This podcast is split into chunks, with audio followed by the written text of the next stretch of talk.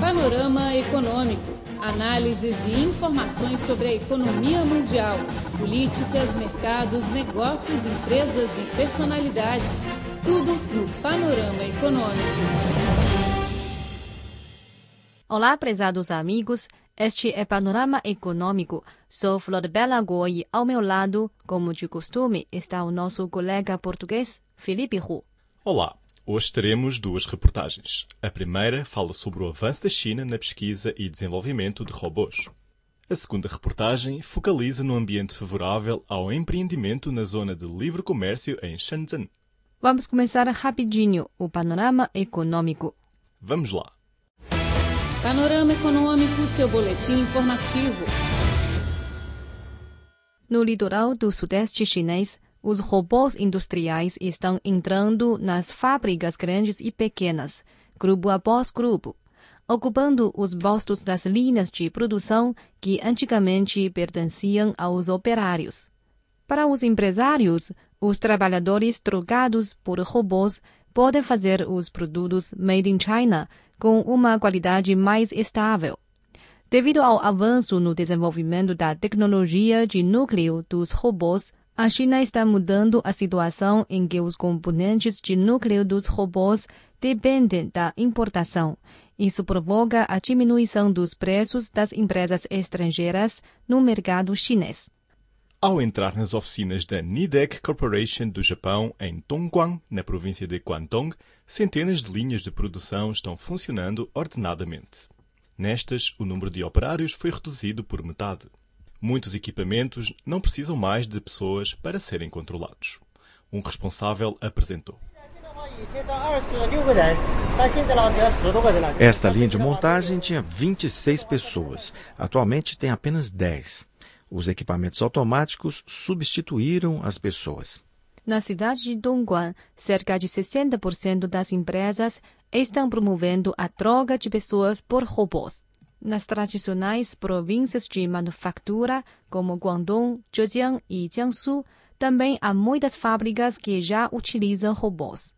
As empresas chinesas prestigiosas, incluindo Midea, Galans e Skyworth, já começaram bastante cedo o seu próprio projeto de automação. Os robôs eram utilizados principalmente nas áreas de indústria avançada, tais como produção automobilística, eletricidade, indústria química, etc. Desde o ano passado, os robôs têm surgido cada vez mais nas empresas de trabalho intensivo, cujas representantes são fábricas têxteis e de calçado. Liu Yingqiu, diretor do Departamento Geral da Nidex Corporation, disse. Se não promovesse a automação, a competitividade da empresa cairia bastante, porque o custo da mão de obra está aumentando em Dongguan e também em outros lugares. Por que mudamos algumas fábricas filiais para o Vietnã? Porque a mão de obra neste país apresentava custo inferior. Pessoas trocadas por robôs. Será que essa troca traz um custo efetivo? A Nidex Corporation calcula um valor desta forma. Atualmente, o custo de automação anual da empresa é de 20 milhões de ienes. O custo médio de contratação de um trabalhador é de cerca de 40 mil por ano. No ano passado, os robôs constituíram 450 trabalhadores, economizando 18 milhões de ienes. Assim, a empresa pode recuperar o custo da automatização em cerca de um ano. O mais importante é que os robôs podem garantir a qualidade dos produtos. A diretora do Departamento dos Recursos Humanos da Nidex Corporation, Tian Birong, acha que essa alteração irá reforçar a confiança dos clientes.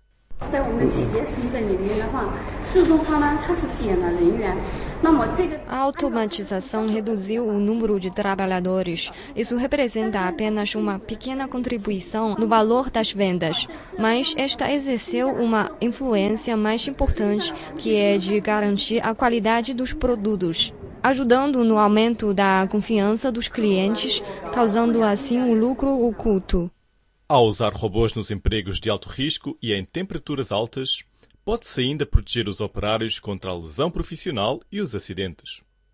no laboratório do Instituto de Estudo das Tecnologias Avançadas em Shenzhen, subordinada à Academia das Ciências da China, está um robô polidor que pode polir preciosamente os tacos de golfe, as superfícies dos relógios e outros objetos.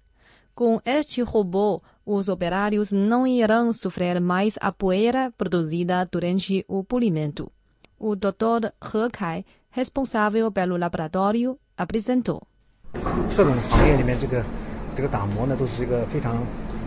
Em todos os setores, o polimento é a atividade que gasta mais tempo e é que dá mais trabalho, sendo, aliás, nociva para a saúde humana, pois gera poeira que pode ser aspirada para dentro dos pulmões.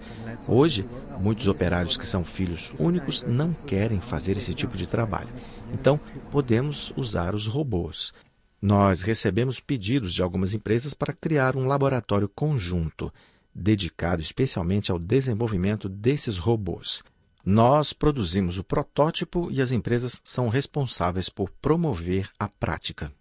Mesmo com efeitos evidentes, a reforma de automatização, que necessita de uma grande quantia de capitais, ainda traz uma carga pesada para as empresas. Atualmente, na China, os componentes de núcleo representam uma grande parte do custo da produção de robôs.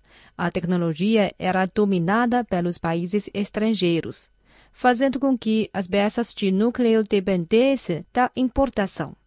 Além disso, o preço era alto. No entanto, nos últimos dois a três anos, instituições académicas chinesas já alcançaram avanços na pesquisa da tecnologia de robôs e começaram a produzir peças de pequena dimensão. Para garantir o mercado na China, as fabricantes estrangeiras cortaram até um terço o preço dos seus produtos. Os dados mostram que o ritmo da descida do preço dos robôs industriais atingiu 10% nos últimos dois anos. Um robô de aplicação geral custa entre 150 a 200 mil yuans. E os robôs específicos de forjadura e de transporte custam cerca de 100 mil yuans. Panorama Econômico, seu boletim informativo. Este é o Panorama Econômico. Você ouviu a reportagem intitulada China alcança avanço em desenvolvimento de tecnologia de robôs. A seguir, teremos uma reportagem sobre o empreendimento na zona de livre comércio de Shenzhen. Shenzhen é conhecida como a cidade de empreendedores da China. Nos seus 15 milhões de residentes permanentes, está uma pessoa em empreendimento por cada oito pessoas. Os empreendedores vêm de todos os lugares da China e também do exterior. Em Shenzhen, eles desfrutam de 96 medidas favoráveis à inovação e empreendimento do público, promovidas pelo governo chinês. E, ao mesmo lado, possuem o apoio das políticas na zona de livre comércio de Guangdong. Os numerosos empreendedores injetam grande vitalidade à cidade. Vamos ouvir a história dos empreendedores em Shenzhen. Ning de 25 anos, criou uma empresa de pesquisa e desenvolvimento de robôs em Shenzhen. Enquanto frequentava a universidade, começou a desenhar os produtos inteligentes. Ao iniciar o seu empreendimento no final de 2012, o aluguer de 1 a 2 mil yuans por mês em alguns parques de empreendedores era uma grande quantia para ele. Mesmo assim, Ninji está otimista e acha que o espaço para os empreendedores está cada vez maior desde que o Conselho de Estado declarou apoio à inovação e ao empreendimento do público. Nestes últimos anos, senti uma grande mudança na inovação da empresa. Quando comecei o empreendimento no final de 2012, tinha que pagar o aluguel pessoalmente e não era permitido pagar com atraso. Hoje é diferente. Sinto um grande respeito deste parque inovador às equipes empreendedoras. Por exemplo, fornece subsídios para quem aluga o escritório e cria uma plataforma para exibir os produtos das empresas. Antigamente não havia uma plataforma desse gênero. A empresa de Ningji está localizada na DreamWorks de Shenzhen Hongkong, que faz parte da região Qianhai de Shenzhen, na zona de livre comércio de Guangdong. A DreamWorks não só resolveu o maior problema para Ninjing, que é a localização da empresa, como também ajudou na organização de uma equipe de 10 pessoas. Dez jovens parceiros pesquisaram com sucesso o primeiro robô com um forte sistema de equilíbrio.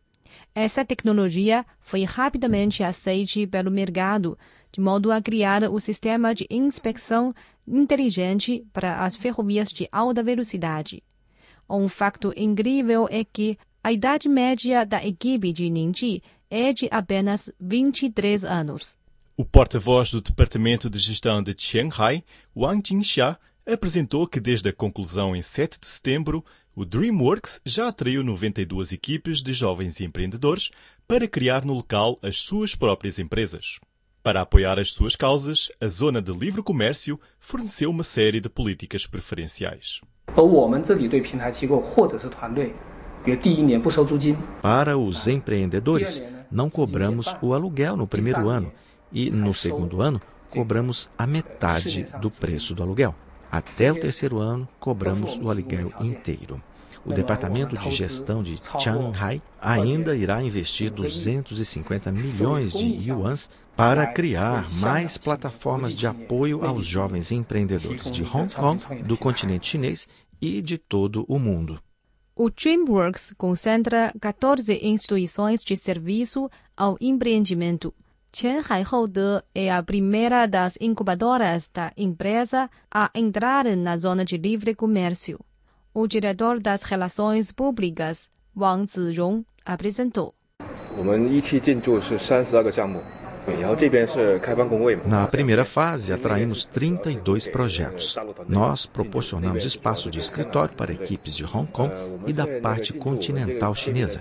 Até o momento, o número de equipes de Hong Kong atingiu oito. O nosso serviço inclui o investimento de risco, o espaço do escritório gratuito e a formação de empreendimento. Aliás, criamos investimento em Business Angel. O valor da primeira fase é de 100 milhões de yuans, que já foi totalmente lançado no mês passado. Dados mostram que, atualmente, metade das servidoras no DreamWorks vem de Hong Kong. Vários empreendedores de Hong Kong reconhecem que hoje em dia o ambiente de empreendimento da cidade está atrasado em comparação com o do continente chinês, fazendo com que muitas pessoas abandonem a criação das suas próprias empresas, levando em consideração os riscos eventuais. Ao contrário, com o crescente aumento de políticas mais favoráveis no continente chinês, muitos jovens de Hong Kong possuem novamente a coragem de empreendimento, tendo maior interesse nos negócios na parte continental.